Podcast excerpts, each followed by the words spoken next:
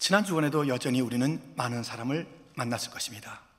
그 만남 중에 누구와의 만남이 가장 기억됩니까? 가시 같은 사람도 있을 거예요. 만났는데 내게 막 상처를 줬어요. 아, 막 잊지 못할 참 그 아픔을 준 그런 만남도 간혹 있지 않겠습니까? 꼭 그렇게만 하나요? 아주 꽃과 같이 향기로운 그런 그 사람. 헤어지고 난 다음에 뭔가 더 이제 그 머물러 있는 그 향기, 그 기쁨이 있는 그 만남도 있겠죠. 이 만남은 참 중요합니다. 인생에 있어서 수많은 만남이 있지만 그래도 중요한 만남이 뭘까요? 그것은 다름 아닌 어떤 부모를 만나느냐, 어떤 배우자를 만나느냐, 중요한 게 있어요. 어떤 교회를 만나느냐. 근데 정말 정말 중요한 것은 예수님을 만나는 것. 예수님을 만나는 것. 다른 모든 만남이 좀 아쉬워도 예수님만은 확실히 만나기를 주님의 이름으로 축원드립니다. 오늘 보면은 예수님을 만난 여인들의 이야기입니다. 마리아, 엘리사벳이죠. 이 마리아는 뭐 만난 정도가 아니라 그 예수님이 그 몸 안에 들어와 잉태해 계신 거예요. 엘리사벳은 그 마리아에게 잉태되어 있는 그 예수님을 만났어요. 예수님을 만나되기면 어떠한 일이 벌어지는가? 어떤 자가 예수님을 만났다고 할 수 있는 것인가? 오늘 본문을 통해서 함께 살펴보고자 하는 것입니다. 예수님을 만난 그 삶의 특징 첫 번째는 나눔, 나누는 거예요. 예수님을 만난 그, 그 감격을 나누는 것입니다. 우리 누군가 정말 인상 깊은 사람을 만나면은 뭐 이야기를 하잖아요. 나 누구누구 만났어. 참 어땠어 하는 그런 이야기를 하지 않겠습니까? 예수님을 만났는데 마리아는 어땠을까요? 본문 39절 40절 이때에 마리아가 일어나 빨리 산골로 가서 유대 한 동네에 이르러 사가랴의 집에 들어가 엘리사벳에게 문안하니 이 마리아는 천사의 수태고지처럼 이제 예수님을 잉태하게 됐습니다. 성령으로 잉태했고 지극히 크신 높으신 그분의 능력으로 잉태한 예수님. 이 예수님을 갖다 만나게 된 마리아는 갈리 나세렛에서 저 예루살렘 가까이 있는 유다 동리 엘리사벳과 마리아 집안은 친척인데요. 거기까지 간 거예요. 그게 짧은 거리가 아닙니다. 한 100마일 가까이 되는 그 거리를 빨리 갔다는 것이에요. 주체할 수 없는 예수님을 잉태한 예수님을 만난 그 감격스러움 그것을 가지고 엘리사벳에게 간 모습을 보게 됩니다. 여러분, 우리가 예수님을 만난 자의 그 삶의 특징이 있다고요. 그렇잖아요. 그 귀한 분을 만났는데 그냥 가만히 있나요? 만났으면 누군가 찾아가서 내가 만난 예수를 나누고 전하는 것 아니겠습니까?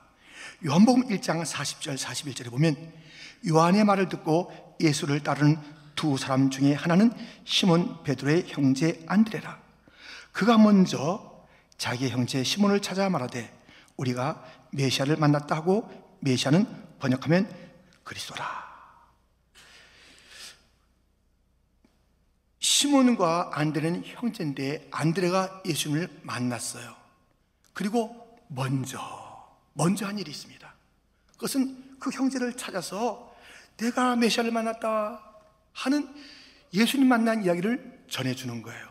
여러분들 예수님을 만난 자들의 삶의 특징은 우선순위가 바뀌는 거예요. 먼저 하는 게 있어요. 먼저. 다른 건 잔뜩 있는데 이게 중요한 게 아니에요. 먼저 할 일이 있어요.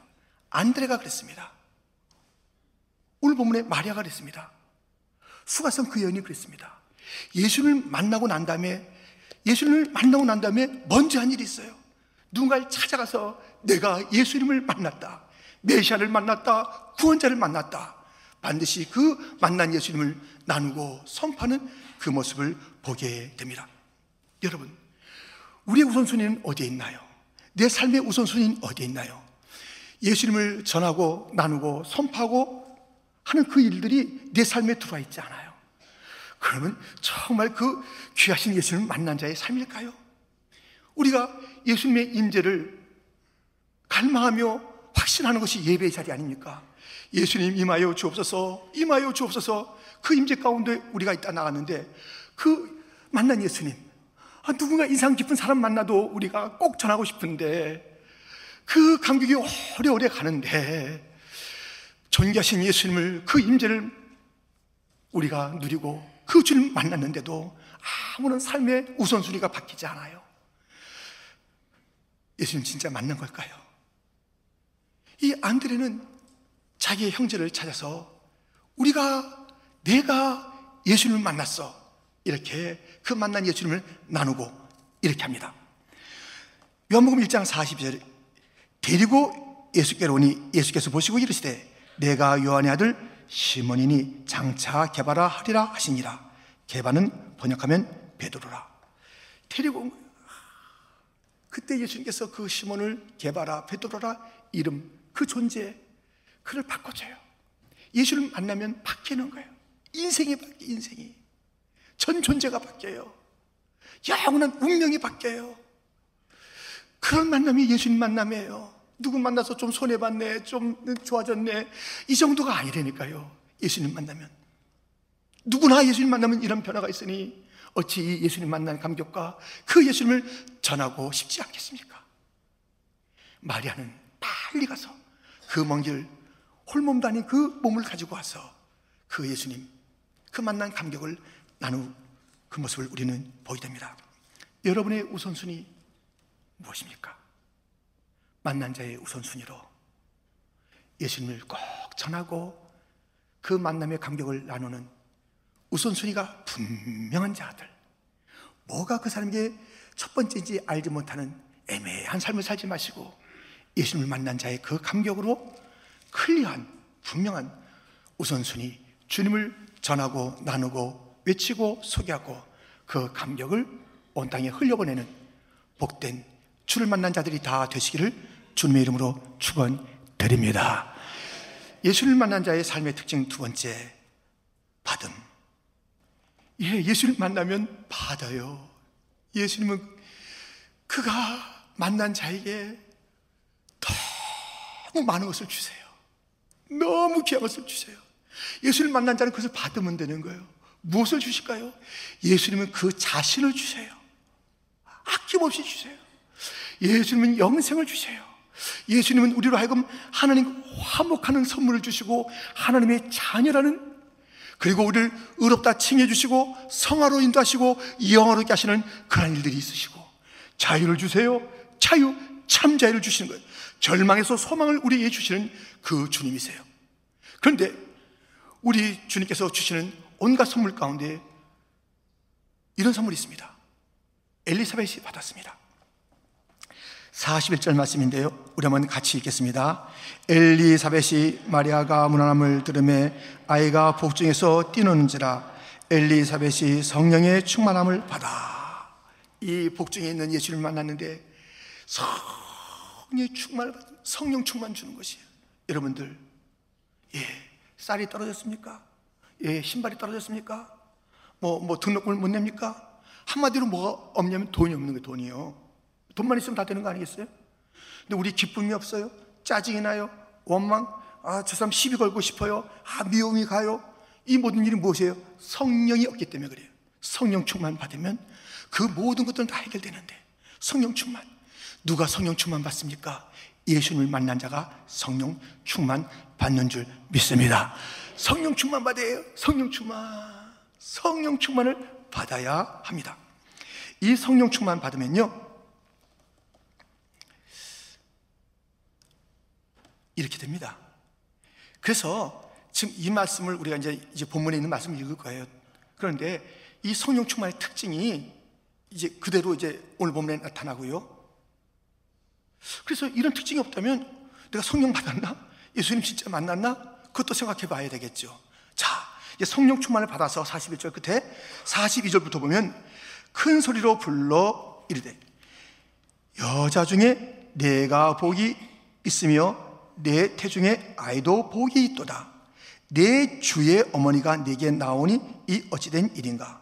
보라, 내 문안하는 소리가 내 귀에 들릴 때 아이가 내 복중에서 기쁨으로 뛰놀았도다. 주께서 하신 말씀이 반드시 이루어지리라고 믿은 그 여자에게 복이 있도다. 지금요, 이 성령 충만을 받아 하면서 이어지는 말씀이거든요. 이 성령 충만 받는 자들은 그 특징은 무엇이냐면 언어가 밝아요. 쓰는 단어가 달라요. 그래서 지금 이 엘리사벳이 성령 충만 받아서 그 얘기를 했는데 어떤 얘기를 하냐면 주, 주께서 주님에 대한 이야기가 나와요. 말씀이라는 이야기가 나와요. 믿음이라는 이야기가 나와요. 복, 복 있다, 복 있다. 아주 긍정적인 이야기를 하는 거예요. 성령 충만 받은 자들은 그 언어를 보면 알 수 있어요. 그래서 우리가 쭉 지내다 보다 그 사람이 쓰는 단어가 이제 여러 차례 있을 거 아니에요. 뭐 5분을 얘기했든 10분을 얘기했든 그 속에 소망, 뭐 감격, 믿음, 주님, 말씀, 저 하늘, 와, 이런 그것들로 가득 차 있는 사람은 그건 뭐예요? 성령 충만 받은 자의 그런 언어고 그, 그 고백이에요. 이 성령 충만 받으니까 어떤 일이 따르냐면 이 엘리사벳에게 지금 6개월 된 아이가 있잖아요. 그 아이가 뛰노는 거예요. 그 아이가 여러분들 성령 충만 받으니까 그 자녀가 막 기뻐해요. 최대 신앙교육 뭔지 아세요? 그럼 부모가 성령 충만 받는 거예요. 성령 충만 부모가 받으세요. 그러면 그 아이들도 이제 마침내 뛰는 삶, 감격하는 삶, 예배하는 삶, 주님을 높이는 삶, 그 삶으로 나가는 거예요. 성령 충만하는 것. 교회에서 가장 중요한 그 기독교 교육 핵심이 무엇일까요? 예, 뭐 어떤 이렇게 하면 되고 이렇게 하면 안 되고 뭐뭐뭐 뭐 하는 게 있고 이렇게 하고 교과목 뭐 있고 네 다 중요합니다. 그런데 교사가 성령 충만 받지 않으면 제대로 된 교육을 할 수가 없어요. 어른들이 성령 충만하지 않은데 그, 그 다음 세대가 어떻게 그 기뻐 뛰놀 수 있을까요? 오늘 보면은 성령 충만 받으면 언어가 달라지고 긍정의 언어, 영원한 언어, 믿음의 언어, 말씀의 언어, 너 잘 된다라는 그 축복의 언어 이런 것들로 가득 차는 것이고 그 복중의 아이가 기쁨으로 뛰노는 그 모습을 보게 됩니다. 여러분, 우리들은 이 이제 봤는데요. 예수님을 만나서 이 봤는데요. 성령 충만이 성령은 예수의 영이세요.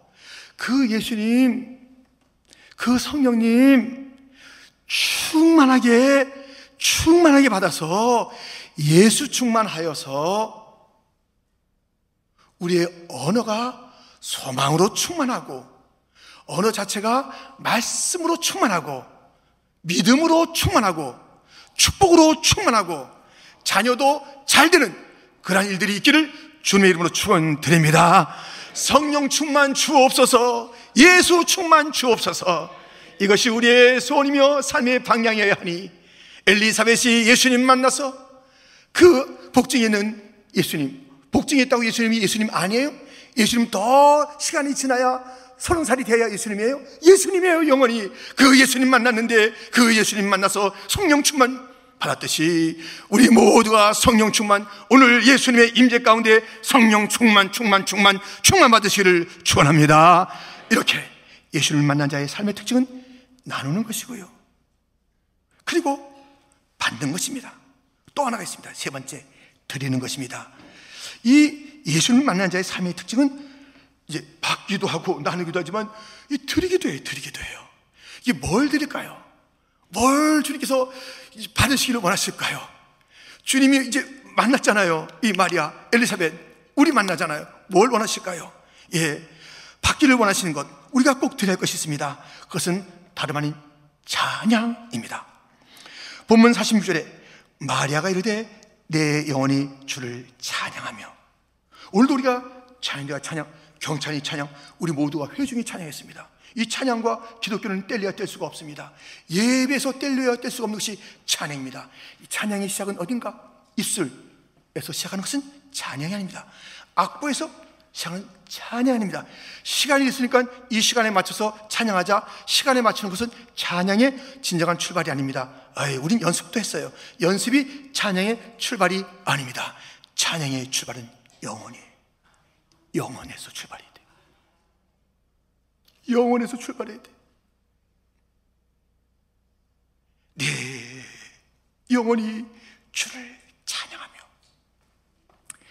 이 영원에서 출발한 그 찬양인 것을 알 수 있는 것은 이내 우리가 알 수 있어요. 아, 참 영원에서 출발한 찬양이다.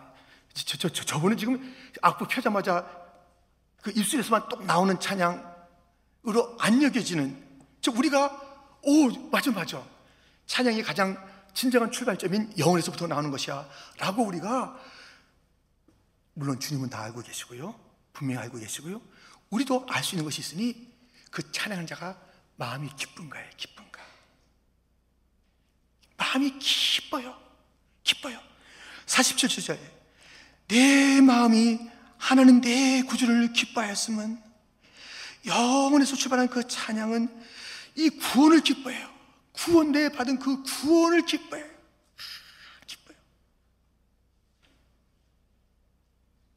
우울증에 걸린 찬양대 이거 없어요. 예.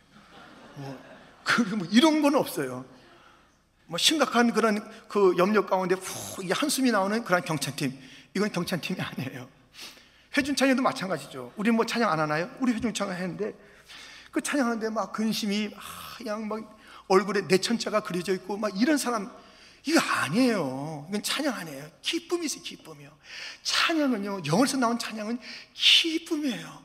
우리 삶에 여러 가지 어려움이 있잖아요. 어려움이 있습니다. 어려움이 있어요. 예. 그 문제가 있어요. 근데 그 문제가 있지만은 이, 이 문제를 압도할 것이 있으니 이 구원의 감격이에요, 구원. 내가 구원받았잖아요. 내 구주를, 내 구주를 내 마음이 기뻐하는 거예요. 여러분들. 구원을 생각해 보세요. 가장 근본적인 문제가 해결된 거 아니에요? 구원받은 자에게 천국 영생이 주어진 것 아닌가요? 주님을 만났다면 가장 가장 이제 가장 좋은 것으로 복된 것으로 가득하는 인생 아닌가요? 어찌하여서 우리가 구원받았는데 이 문제가 이 구원을 압도한단 말입니까? 이 세상의 염려가 어떻게 이 구원의 감격을 다 막 이렇게 엉망진창 만든답니까? 그 제대로 된 구원인가요? 우리 주님께서 주시는 구원은 그런 구원 아닌데 그런 구원 아닌데 왜 염려에 치이는 그래서 이 세상에 일어난 여러 가지 문제 예, 이 문제예요 제가 오늘 칼럼도 썼습니다만 문제가 계속 일어나는 거예요 그 인생은 계속 문제가 일어나는 거예요 근데 어이구 어이구 깜짝 놀랄 게 없어요 문제는 우리가 죽을 때까지 일어나는 거예요 그것 때문에 놀라지 마세요 더 큰 것이 있습니다 모든 문제를 앞달 구원 할렐루야 그러므로 우리는 찬양할 이유가 있잖아요. 어떻게? 기쁘게 찬양할 이유가 있잖아요. 항상 기쁘게 찬양해야 돼요. 기쁨을 찬양해야 돼요. 영광에 심각하게 찬양하지 마세요. 그런데요, 우리 이, 그, 이 찬양을 하는데, 이 찬양은 이제 회중 찬양이 있고 개인 찬양이 있어요. 자기 찬양이 있어야 돼요. 자, 오늘 보면 48절, 49절에 보면 그의 여정의 비참함을 돌보셨습니다. 49절 말씀은 우리 한번 같이 읽겠습니다. 능하신 이가 큰 일을 내게 행하셨으니 그 이름이 거룩하시며 이렇게 그 마리아는 자기에게 행하신 이 비천한 여종에게 능하신 이가 큰 일을 행하셨다 이렇게 찬양하는 거예요. 내 찬양이 있어요. 내 찬양. 자기의 찬양이 있어야 되는 거예요. 근데 이 마리아의 구별 보세요. 이 비천한 이란 여자에게 능하신 주가 큰 일을 행했다는 거잖아요. 그 찬양이 커질 수밖에 없고 뜨거워질 수밖에 없는 것이요. 하나님을 제대로 아니까요. 하나님은 시시한 분이 아니에요. 시시하신 분, 그냥 능력이 있는지 없는지 애매하신 분, 무엇인가 주셔도 그냥 그냥 주는 둥 마는 둥 하시는 그런 분이세요? 누구에게나 어디서나 우리 하나님은 그러지 않아요. 그의 백성들에게 우리 하나님께서 당당하게 하시는 말씀이 있어요. 들어보시겠습니까? 잘 들으세요. 우리 하나님께서 저와 여러분 모두에게 아주 당당하게 하시는 말씀이 있어요. 내 은혜가 내게 족하도다. 내 은혜가 내게 우리 주님이 당당하게 말해요. 내 은혜가 내게 족하도다. 그 나라고 하시는 전능하신 하는 그 은혜는 하늘보다 높고 바다보다 깊고 온 우주보다 넓으신 그 하나님의 은혜가 내게 족하도다. 이 작은 이 물고기가요. 태평양에 사는 거예요. 태평양에 살면서 아주 이제 걱정합니다. 이 물이 다 없어지면 어떡하나? 나 뭘 먹고 사나? 고래가 그런 게 아닙니다. 상어가 그런 거예요. 상어나 고래 때를 줘도 그런 연임 하면 어이없는데 조그마한 이 생선이 이 물고기가 이 물이 다 없어지면 어떡하나? 어리석어요, 안 어리석어요? 하나님의 크신 은혜 가운데 사는 우리들이 걱정하고 있어요. 어리석은 거예요, 안 어리석은 거예요? 우리 하나님의 은혜가 마르냐고요? 우리에게 좋게요. 우리의 인생 수십 년, 뭐 백세 인생, 오케이, 족합니다. 우리의 이 인생을 은혜로 채우시기에 우리 하나님의 사랑은 크시고, 우리 주님의 능력은 놀라우신 능력. 그 주님의 은혜와 능력이 있으니 두려하지 마십시오. 걱정하지 마십시오. 그렇게 걱정하는 것은 저 어이, 없는 일이에요. 우리 주님께서 이 넓고 넓은 하늘을 두루마기 삼고 바다를 몸물로 삼아도 다 쓸 수 없는 그 주님의 사랑 안에 잠겨 있는 우리들인데 아이고 나는 어떡하면 좋나 이것이 안 되고 저것은 문제고 이렇게 하고 있으면 전능하신 하나님 내 은혜가 내게 족하도다 하시는 그 주님이 얼마나 섭섭하시겠습니까? 얼마나 섭섭하시겠습니까? 우리의 염려 아니 온 땅을 지으시고 이 모든 은혜가 온 땅이 우리를 위해서 나를 위해서 이렇게 존재케 하셨던 그 주님이신데 이 모든 것들이 나에게 쓰임 받도록 하시는 하나님의 넓으신 은혜인데 우리가 그 은혜를 잊어버리고 걱정하고 염려하고 하나님의 존재를 잃어버리고 하나님 계시다 할 때도 그분은 적절하게 무능하실 거야 적절하게 사랑이 없으실 거야. 내게는 특별하게 그렇게 부실 만한 분은 아닌 거라고 나는 알고 있어. 등등의 의심을 가지고 그렇게 주님을 바라본다면 그리고 내가 염려하고 있다면 내가 답답해하고 있다면 그 주님의 아픔은 어떻겠습니까? 다윗은 나의 주님을 이렇게 고백했습니다. 10편 18편 1절 2절 말씀. 다윗의 고백이지만 우리 같이 내 고백으로 천천히 읽어보겠습니다. 함께 읽습니다. 나의 힘이신 여호와여 내가 주를 사랑하나이다 여호와는 나의 반석이시요 나의 요새시요 나를 건지시는 이시요 나의 하나님이시요 내가 그 안에 피할 나의 바이시요 나의 방패시요 나의 구원의 뿌리시요 나의 산성이시로다. 아멘. 온갖 어림이 있었으나 그 하나님을 알고 있으니 그 하나님을 찬양하는 탈세에는 도무지 그 모든 것들이 문제가 되지 않았습니다 나의 찬송이 있어야 됩니다 우리 함께 찬양할까요?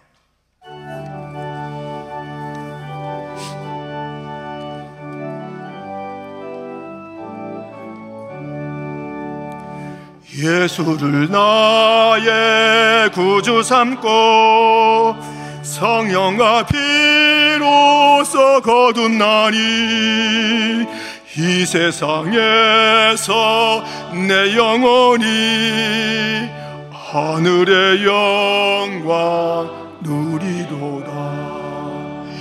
이것이 나의 간증이요.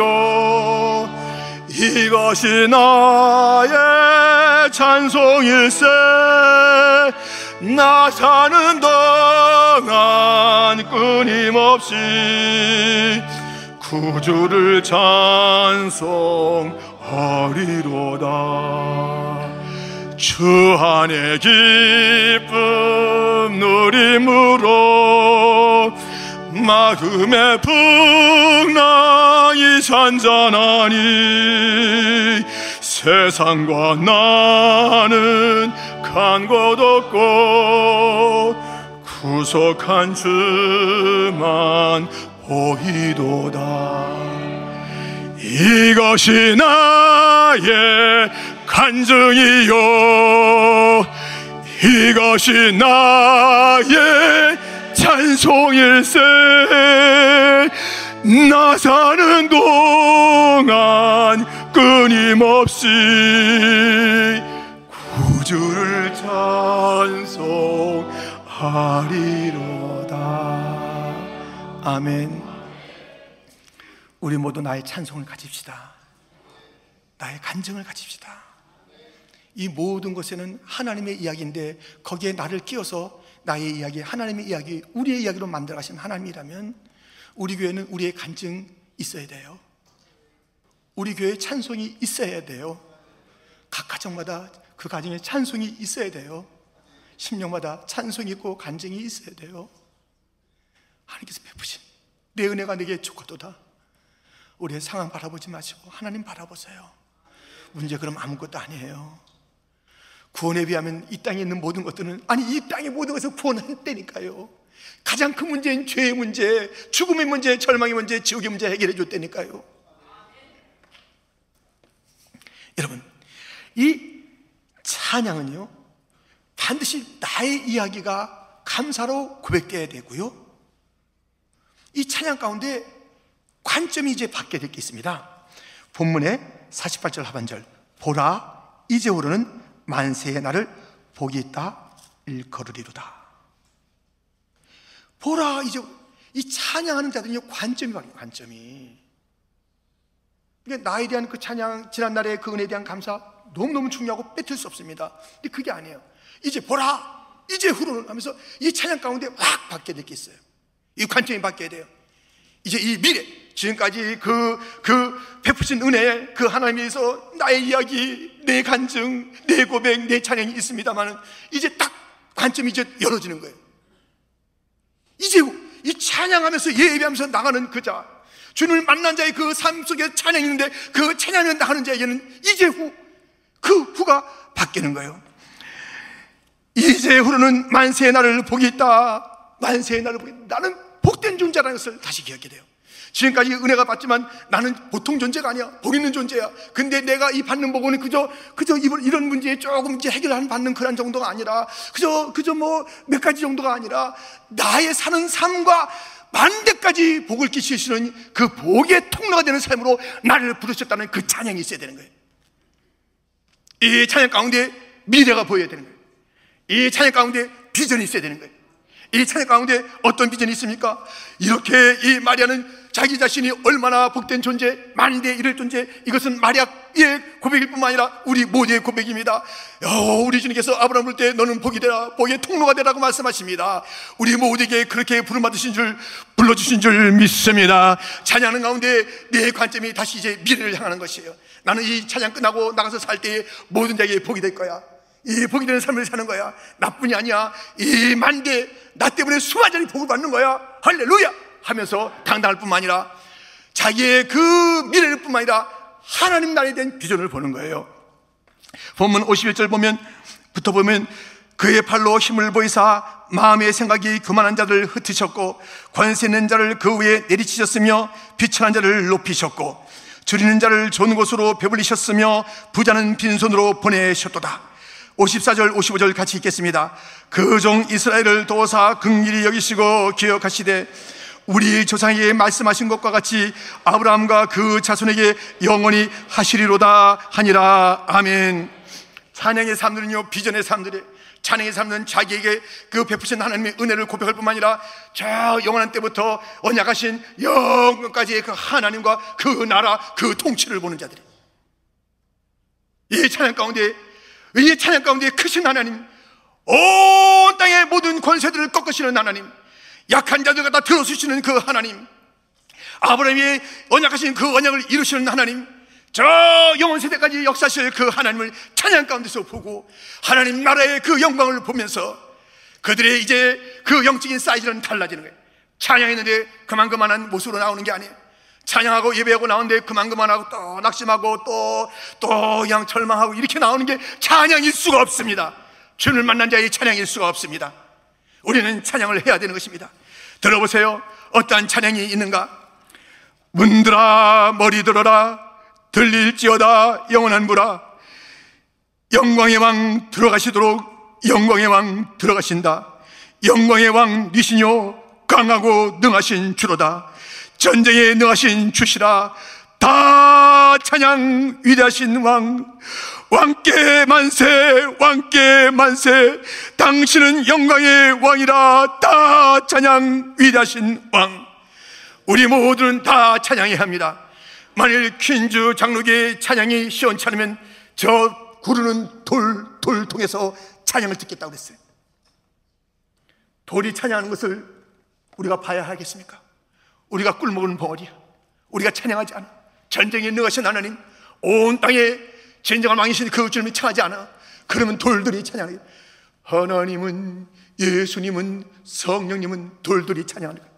우리는 하나님의 형상으로 본받고 구원받았고 어, 천국을 약속받은 그러한 백성인데 도무지 찬송이 죽어 있어요. 찬송 소리가 이게 이게 이게 확신의 찬송 소리가 아니야. 기쁨의 찬송 소리가 아니야. 시원치 않아. 그 그런 찬양을 받고 싶지 않아요. 우리에게 생명을 쏟아 주신 주님은 시원치 않은 찬양을 받고 싶지 않다고요. 의심의 찬양을 받고 싶지 않다고요. 걱정 절반, 믿음 절반, 그것은 아니잖아요. 사울왕이 예배 드릴 때 절반의 순종을 가지고 예배 드렸을 때 50점짜리 예배입니까? No, nothing. 아, 빵점일 뿐만 아니라 하나님의 진노를 자아냈던 그런 예배. 예배의 형식만 갖춘다고 되는 게 아니라고요. 찬양이 음정만 몇 번 맞췄다고 그 찬양이 아니라고요.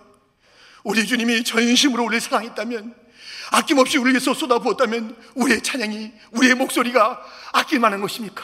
그 주님에게 세상 가서 또 열심히 불러 세상 노래 또 부르고 또 불러 다시 한 번 하면서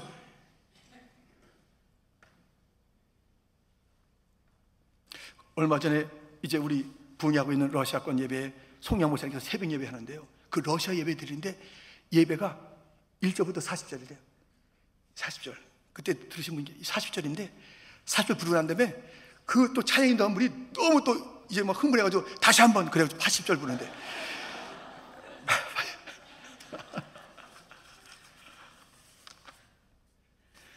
찬송 한 구절 부르기 힘드세요?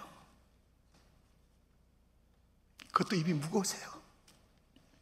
마음엔 기쁨이 없고요. 예수님을 만나면 그 예수님 나누고 싶어 합니다. 예수를 만나면 막 우리가 드리기 전에 주님께서 막 쏟아 부어 주시는니다. 생명도 온갖 그리고 복된 것도 또 성령의 충만도 막 부어 주시는 그 주님을 만나기만 하면 그냥 우리는 큰 걸 받는 거예요.